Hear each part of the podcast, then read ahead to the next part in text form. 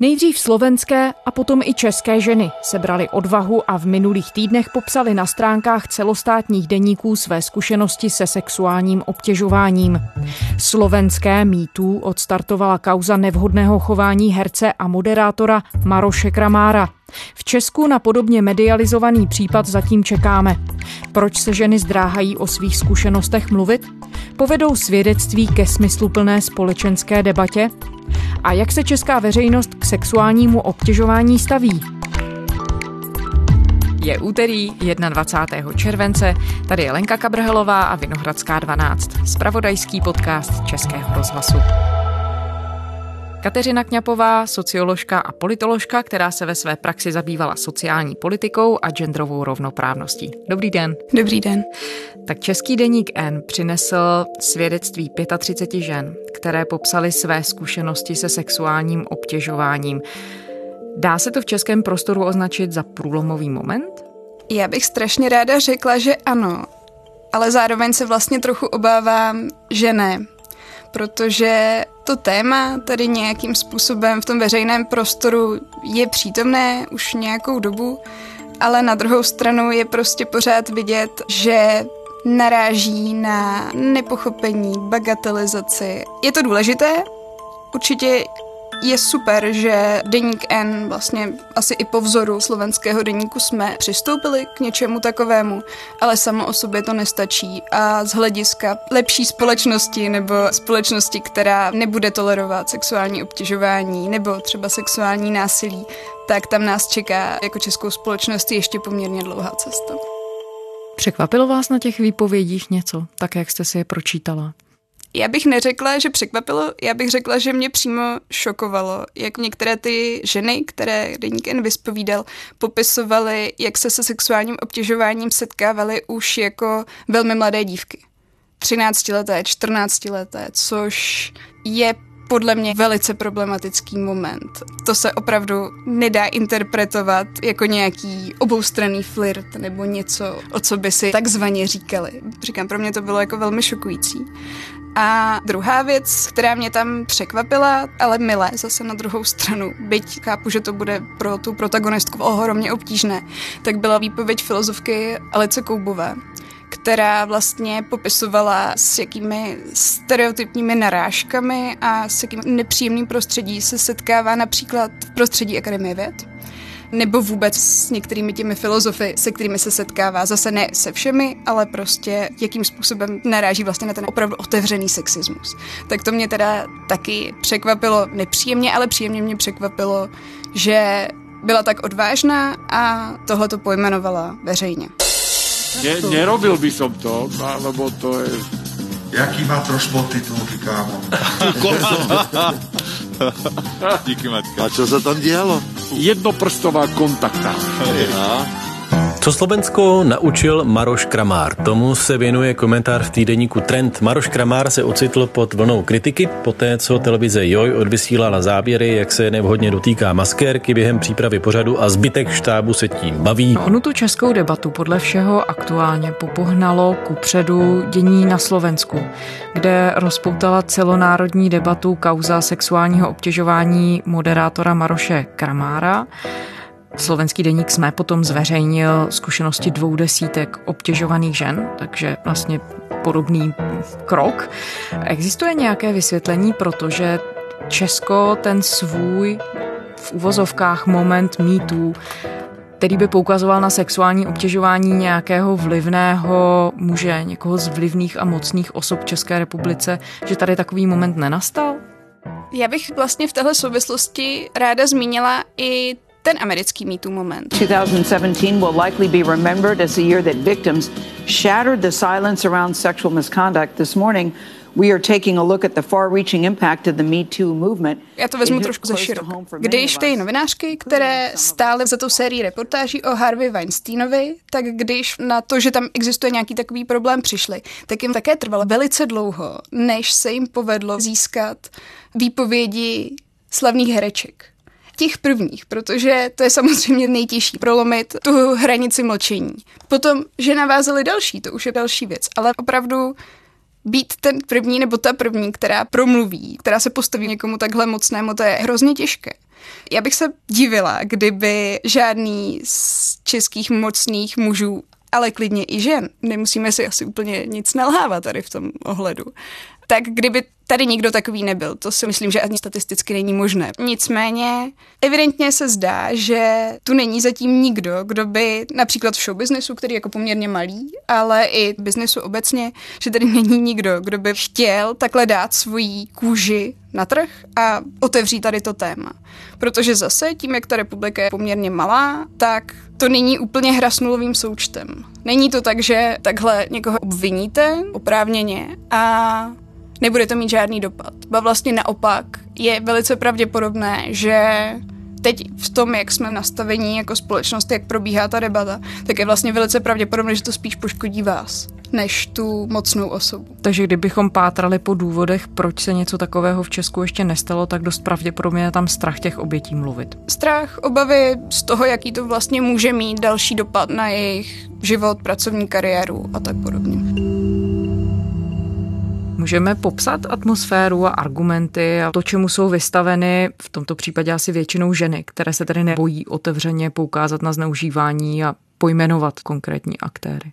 Já bych vlastně začala i pozitivně, protože když se otevřela mýtu, to americké, ale vlastně i když se teď otevřela ta debata zase znovu po nějakých půl letech, právě tady tím počinem deníku a předtím i tou situací na Slovensku, řekněme, tak když se ženy začaly svěřovat s tím, co vlastně zažívají z hlediska sexuálního obtěžování a jsou to opravdu velice různorodé zkušenosti od osahávání v MHD až po osahávání třeba na dětském táboře nějakým instruktorem nebo poplácávání pozadku v práci. Potom i třeba sexuální útok závažnějšího charakteru. Tak bylo vidět, že pro neúplně zanedbatelnou část mužů to bylo vlastně šokující, že se to vůbec děje. Že se to děje v takové míře, a bylo tam vidět, že část z nich vlastně opravdu začíná přemýšlet nad tím, jestli oni sami se nechovali nějak nevhodně, třeba ke svým kamarádkám nebo nevědomky, nevnímali tu reakci. To bych vnímala jako rozhodně velmi pozitivní. Vůbec to, že se o tom mluví, vnímám jako velmi pozitivní, ale samozřejmě, a to je bohužel taky odraz rozrůzněnosti té debaty, tak je, že zejména ženy, které se tady s tím setkávají, které se s tím svěřují, naráží na bagatelizaci když se ti přece zase tak jako nic nestalo, tak co tady z toho děláš? Skandál, což je ta bagatelizace osobní. A potom i té zkušenosti. Když přece o nic nejde, si vymýšlíš. Potom je to přímo vlastně negativní reakce na tu osobu samotnou, což byla i ta reakce, kterou měl Maroš Kramár. Měli by být rádi, že na ně někdo šáhne. Všelijaké úvahy a ohrdnuté ženy, které jsou nešťastné, že sa ich nikto nedotýka, ma absolútne nezaujímajú. Takýmito slovami reagoval herec Maroš Kramar na kritiku, ktorá sa objavila potom, ako televízia Joj odvysielala zábery, ako štekli maskérkou relácie Inkognito pozadku. Což ukazuje, že evidentně ty ženy jsou vnímané jako něco, jejich cena se primárně odvíjí od toho, jak žádoucí jsou pro ty muže. Nemyslím si, že to je úplně myšlení hodné nějakého civilizačního posunu, který už jsme asi udělali jako společnost. Potom to, co se objevovalo na sociálních sítích, poměrně často jako ty reakce je, já jsem něco takového zažila a taky mě neubilo, tak co tady děláš prostě jako z toho skandál. To je určitý typ bagatelizace, ale právě často ze strany určitého typu žen, které se označují, že vůbec nejsou nějak hysterické feministky nebo fanatičky, že se dělá prostě problém někde, kde vůbec není a že teda když se to těm daným dívkám, ženám nelíbilo, tak přece by měli vrazit facku těm agresorům. Ono je to vlastně svým způsobem úsměvné, ale na druhou stranu ukazuje to vlastně na vyhrocenost té debaty, která by měla probíhat, pokud chceme být jako společnost otevřenější nebo přívětivější pro každého, kdo v té společnosti funguje, tak to jsou ti takzvaní dveřníci a šatnáři. To už nebudeme moc ženám ani pomoct do kabátu, to už nebude možné ani ženě podržet dveře. Tak já nevím. Myslím si, že mezi otevřením dveří a plácnutí pozadku v MHD nebo masturbaci v MHD před cizími ženami nebo i muži, takže poměrně velký rozdíl. Nicméně tyhle ty argumenty se pořád opakují. V téhle souvislosti bych zmínila i výrok, že to nejsou jenom náhodní diskutující někde na sociálních sítích, ale zmínila bych v téhle souvislosti třeba i výroky Tomáše Zimy před několika lety, když se otevíralo sexuální obtěžování na Univerzitě Karlově, probíhaly nějaké výzkumy A on to právě, myslím si, že ve vysílání Českého rozhlasu hrozně schodil. Já teďka uvedu jeden příklad. Když vám řeknu, paní rektorko, že vám to dneska sluší, je to měkká forma sexuálního obtěžování nebo ne? Já myslím, že to není žádná forma sexuální. Podívejte se na ten dotazník. Ten dotazník jo, Tak ono se podívejte, co někdo bere. Berme, ne. že v Americe, když bych vám podržel dveře, může si to někdo vyložit, že už je to harassment. A bylo to přesně v té souvislosti, že řešení tady těch problémů zabrání běžným flirtům a přesně tam se objevil ten argument otevírání dveří. Jak si podle některých genderových dotazníků je, když vás pustím do dveří, tak už jako haraším a když vám řeknu, jste, a když, že vám to dneska a když sluší. Během, počkejte, Existují průzkumy, které by dokázaly podchytit, kolik žen se v Česku stalo terčem sexuálního obtěžování? Máme taková data k dispozici? Evropská agentura pro základní práva dělala výzkum napříč Evropou, nejen tedy v České republice, ze kterého vycházelo, že někdy nějaký typ sexuálního obtěžování, což zase může být celá škála projevu od nějakých nevhodných poznámek přes fyzický kontakt a tak podobně. Takže to zažila někdy od svých 15 let přes polovina českých žen a celkově asi pětina za poslední rok. Průzkumy tohoto typu potvrzují především skutečnost, že sexuální obtěžování je velmi rozšířené, říká socioložka Joanna Goodyová. V roce 2014 na toto téma expertka provedla rozsáhlou celoevropskou studii pro agenturu Evropské unie pro základní práva. Vyplynulo z ní, že polovina evropských žen obtěžování někdy v životě zažila. Každá pátá žena uvedla, že má zkušenost s nějakou formou sexuálního obtěžování za posledních 12 měsíců, dodala Gudiova. To jsou poměrně vysoká čísla. V této souvislosti bych zmínila i výzkum Amnesty International, která dělala výzkum, který se týkal vnímání znásilnění před asi pěti lety a z něho vycházela čísla, která také ilustrují nedostatečnost té debaty, protože více než 40% dotázaných si myslelo, že za znásilnění, tedy opravdu trestní čin, si oběti mohou sami protože provokovali nebo byli opilé. Češi většinou netuší, jak velký problém představují v této zemi případy znásilnění a zpravidla nemají ani přibližnou představu o tom, kdo ho páchá. Vyplývá to z průzkumu agentury Focus, který zadala organizace Amnesty International. V Česku je každý rok znásilněno nejméně 7 tisíc žen a pouhý zlomek se s traumatickým zážitkem někomu svěří nebo se dokonce obrátí na policii. A, a zároveň se tam ukazovalo, že ti respondenti vůbec nemají odhad na to, kolik znásilnění se hlásí. Měli pocit, že je to daleko více než těch nějakých 6-8%. A zároveň bylo i vidět, že ta konvenční představa o nějakém sexuálním útoku je, že je to prostě nějaký jako úchyl, kterého ten člověk nezná. A to přitom není pravda. Odborná schoda je na tom, že z drtivé většiny je to naopak někdo, ať už se jedná teda o obtěžování nebo o sexuální útok, někdo, koho ten člověk, kterému se to stane, zná. Vy jste zmiňovala sama, že vás šokovalo, že když se podíváme na ty zveřejněné příběhy, Řada žen zažila sexuální obtěžování a nebo dokonce i sexuální útok jako nezletilá v dětském věku nebo v pubertě. Tak i vzhledem k tomu, co jste teď zmínila ohledně těch statistik, není tenhle problém ve společnosti jako takové opravdu zásadně podceňován? Já si to myslím, že ano zase trošičku odbočím, ale bylo to svým způsobem krásně vidět zase před nějakou dobou, když jsem otevřel problém sexuálního zneužívání v církvi, kde se to týkalo velmi často chlapců, že bylo vidět, že je to vnímané, že to vlastně není celospolečenský problém, že to si ta církev má vyřešit sama. A stejně tak teď, když se bavíme o sexuálním obtěžováním v souvislosti s mýtů, nebo tady s naším středoevropským mýtů, tak je vidět, že i tak je to vnímané, že to si holky jako vyřešte sami. Náš chlapů se to netýká. To není celospolečenský problém, je to něco, co si mají vyřešit třeba i individuálně ty, kterým se to děje, vys všechny ty výzvy k tomu, ať agresorům teda dají facku nebo pěstí. Ukazuje se to přesně na tom, že se to má řešit na té individuální úrovni a zároveň ale to zase není problém tady toho tématu, sexuálního obtěžování, ale vlastně celkově česká společnost jako taková si, když to řeknu, neumí konceptuálně poradit se strukturálními problémy, které nejsou jenom záležitostí toho jednoho člověka, který je obtěžován, nebo, a teď si vezmu jiné téma, z hlediska rovných příležitostí žen a mužů, to jsou třeba nižší mzdy, také to není jenom problém toho, že já bych měla nižší mzdu než můj kolega a když jí mám a zjistím to, tak si mám jít říct o vyšší mzdu. Ano, mě to asi pomůže, ale nevyřeší to ten strukturální problém, ve kterém máme trh práce uspůsoben nějak a zároveň politiky slaďování rodinného a pracovního života uspůsobené tak, že nepodporují to, aby ženy mohly mít ekvivalentní výdělky. Jinými slovy, ta společnost není schopná vidět to, že pro ně samotnou plyne nějaká výhoda z toho, že ty jednotlivci v ní jsou si rovní. Přesně tak. Je to vidět na celkově tady těch tématech.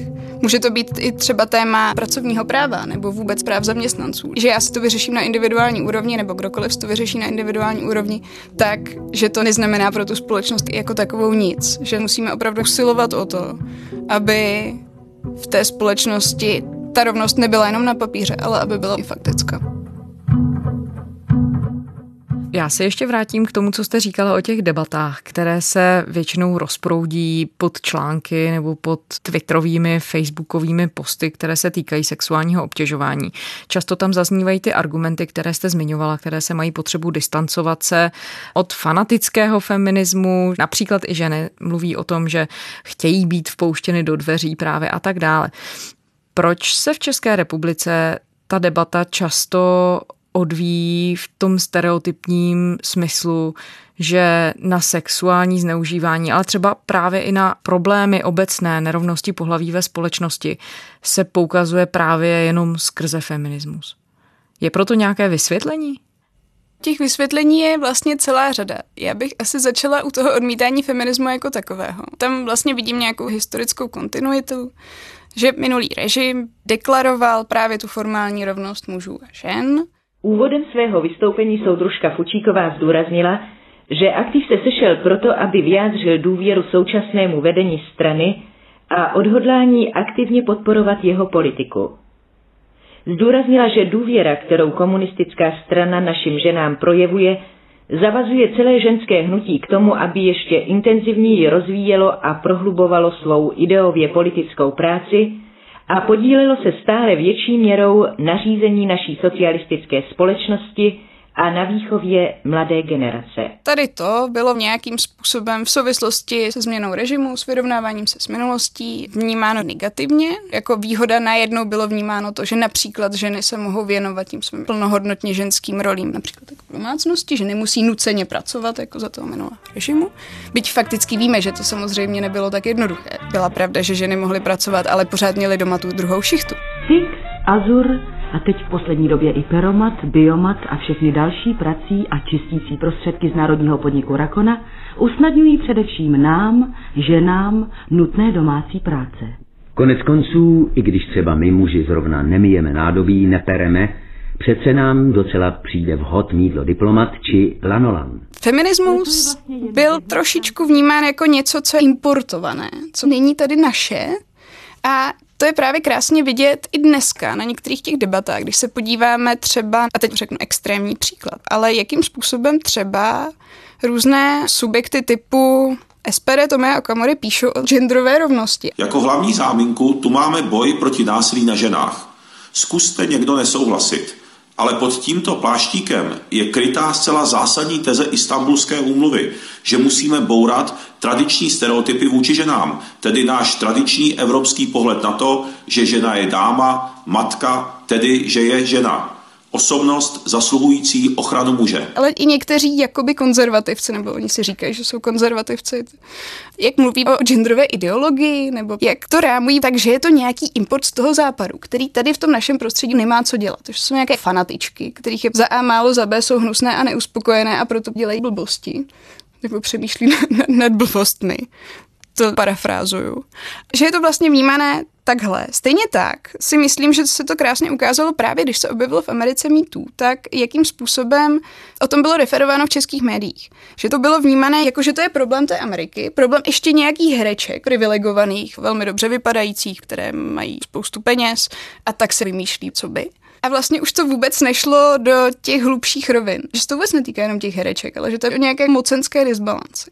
A pozorujete, že by se vnímání tohoto problému v České republice v průběhu těch let, protože přeci jen od mýtu ve Spojených státech už uplynuly, teď to budou skoro tři roky, tak Pozorujete, že by se ta debata nějak vyvíjela i tady? Právě třeba reflexe toho úhlu zneužívání mocenského postavení ze strany mužů dopouštějících se sexuálního násilí?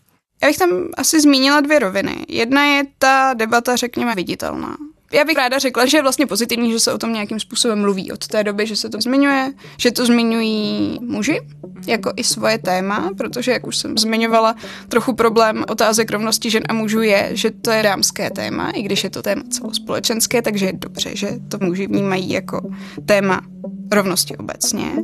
V únoru 2020 vyšla studie dvou doktorandů z Yale, která zkoumala, jestli od mýtů napříč zeměmi OECD vzrostl počet nahlašovaných sexuálních útoků nebo znásilnění. A ukazuje se, že ano, a ukazuje se, že dokonce i v České republice, což je pozitivní zpráva. I když to není vidět, i když to neplní první titulky novin, tak zjevně se tady to povědomí nějakým způsobem otevírá a zjevně to pomáhá těm lidem, kteří se setkají se sexuálním obtěžováním, aby se svěřili a aby to případně nahlásili. A vidíme, jestli se mění i ta samotná situace, například když vidíme, že převaha mužů v mocenských pozicích, ať už je to politika, ať už jsou to média, ať je to akademická sféra, velké firmy, velké podniky, tak jsme svědky toho, že by se v těchto oblastech odehrávala nějaká změna nebo posun k tomu, že by to zastoupení žen v těchto těch mocenských pozicích bylo větší? Já si myslím, že ne. Zároveň si myslím, že tohle není otázka několika málo let. Dokonce si myslím, že je to spíš otázka generační. Zároveň vnímám, že třeba pro generaci mojí nebo i mladší je to tak, že to téma rovnosti mužů a žen vlastně není tak úplně téma, protože je to něco automatického, něco, co by tak být mělo. A to je pozitivní zpráva. Vy jste zmiňovala, co všechno jsme se dozvěděli o české společnosti skrze tuto debatu právě třeba i to, že není ochotná k nějakým strukturálním změnám nebo že jí to trvá hodně dlouho. Co dalšího jsme se ještě dozvěděli? Já teď mířím k tomu, jestli se neukazuje těmi všemi argumenty a tím, jak ta debata let, kdy se může zdát pomalá, že je česká společnost sociálně vlastně mnohem konzervativnější, než si sama o sobě myslí. Především každá strukturální změna trvá nějakou dobu. To je přirozené. V tomhle se tady ta oblast vlastně asi neliší od, od nějakých jiných oblastí. A když to porovnáme třeba se zeměmi okolo? Měli na to daleko víc času než my, když to tak řeknu. Ale já bych chtěla říct ještě jednu věc. Já si nejsem úplně jistá, jestli si česká společnost o sobě myslí, že je liberální. Mně připadá, že česká společnost, zejména když přijde na tyhle ty kulturní otázky, že je spíš taková jako ignorantská. A to nemyslím nutně negativně, ale že dokud se spousta lidí netýká, jak je to nezajímá můžeme to krásně vidět třeba na právě stejnopohlavních osob. Ať si doma dělají, co chtějí, ale ať s tím nelezou nikam moc ven. To si myslím, že je právě ono, ta ignorace určitá. Zároveň je vidět, třeba když se člověk podívá na výzkumy CVVM, které se zabývají například dělbou v domácnosti, prací mezi muži a ženami, tak vidíme, že muži více než ženy preferují nějaké tradiční dělení rolí, ženy jsou vlastně více pro nějakou rovnou dělbu práce i v domácnosti.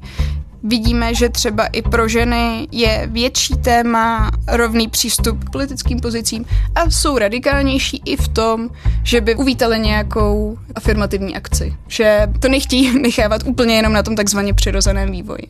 Takže vidíme, že tady je nějaké vnutí, ale zatím se bohužel ještě neprojevuje i do té praktické roviny. Co se bude muset stát, aby se to tedy začalo projevovat do praktické roviny? Vy jste v úvodu říkala, že si nejste jistá, jestli tenhle konkrétní moment může nastartovat nějakou dalekosáhlou změnu. Tak co by se muselo stát, aby ta změna přišla, aby se začala odehrávat? Já si myslím, že je to vyšší zastoupení žen v mocenských pozicích a různorodých žen. Aby to nebylo jenom tak, že budete mít jednu šéfku a ta bude mít pět náměstků. Ale aby nebylo téma, jestli v té mocenské pozici je muž nebo žena, protože ty šance budou podobné a tím pádem to nebude potřeba řešit. Takže jsme vlastně zase zpátky u toho, že dokud ta společnost to nezačne vnímat jako celospolečenský problém a nejenom problém jedné poloviny, a možná ani to ne, jak se to prezentuje, protože řada žen zkušenost se sexuálním obtěžováním nemá, nebo říkají, že nemají, že to tak nepocitovali, tak dokud ten problém nezačne ta společnost pocitovat takhle komplexně, jakože to je problém všech, tak se nic moc změnit nemůže? Myslím si, že to je tak. Zároveň si myslím, že je i důležité aby ta společnost celkově začala být víc senzitivní ve smyslu uznávání, že i jiná než ta moje zkušenost může být relevantní. To se v těch debatách taky ukazovalo. Dám banální příklad, ale když mě bude v tramvaji můj manžel objímat za pás, tak to bude v pořádku, když to udělá někdo jiný, tak to pro mě už v pořádku nebude. A argument jako, no teď to dovolila jemu, tak neobstojí. Myslím si, že je právě důležité vnímat ty hranice na té osobní úrovni, ale na té celkové úrovni. Protože to je věc, která se taky ukazuje i v politických debatách, že je tady pořád neochota přijmout tu pluralitu těch pohledů. Ale pluralitu pohledů ve smyslu, já s tím nemusím souhlasit, ale možná je to pro někoho víc relevantní, nebo je to pro někoho víc obtěžující a tak podobně. Uvedu příklad konkrétní, který jsem zažila já, když jsem byla studijně v Itálii, tak se mi několikrát stalo, že mě na ulici oslovil nějaký mladý muž a tak jsme si chvíli povídali, on mě potom pozval na kávu a já jsem ho odmítla a on řekl, jo, tak se mě hezky, sluší ti to čau. Pro mě to bylo jako příjemné, protože to bylo nenucené a on nereagoval agresivně na to odmítnutí, ale umím si představit, že pro jinou dívku už jenom to, že jí osloví, může být velmi nepříjemné a může to vnímat jako obtěžování. Pozorujete v tomhle smyslu, co se týče té debaty a toho přijímání jiných zkušeností v Česku, přeci jen nějaký posun? Tam si myslím, že je to hodně generační záležitost. Generace moje, generace mladší, takže jsou vlastně daleko víc zvyklé na to více artikulovat nějaké své pocity, nějaké své hranice. Možná tím, jak je ta společnost víc individualistická a tak, ale nemyslím si, že to je jenom záležitost České republiky. Celkově se takhle hovoří o mileniálech a té generaci Z, že jsou vůči tady tomu více senzitivní. Vnímala bych to jako nějakou celkovou společenskou změnu.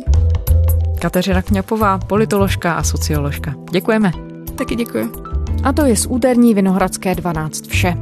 K našim dílům se můžete kdykoliv vrátit ve svých oblíbených podcastových aplikacích a také na serveru iRozhlas.cz. Psát nám můžete na adresu vinohradská12 zavináč rozhlas.cz. Těšíme se zítra.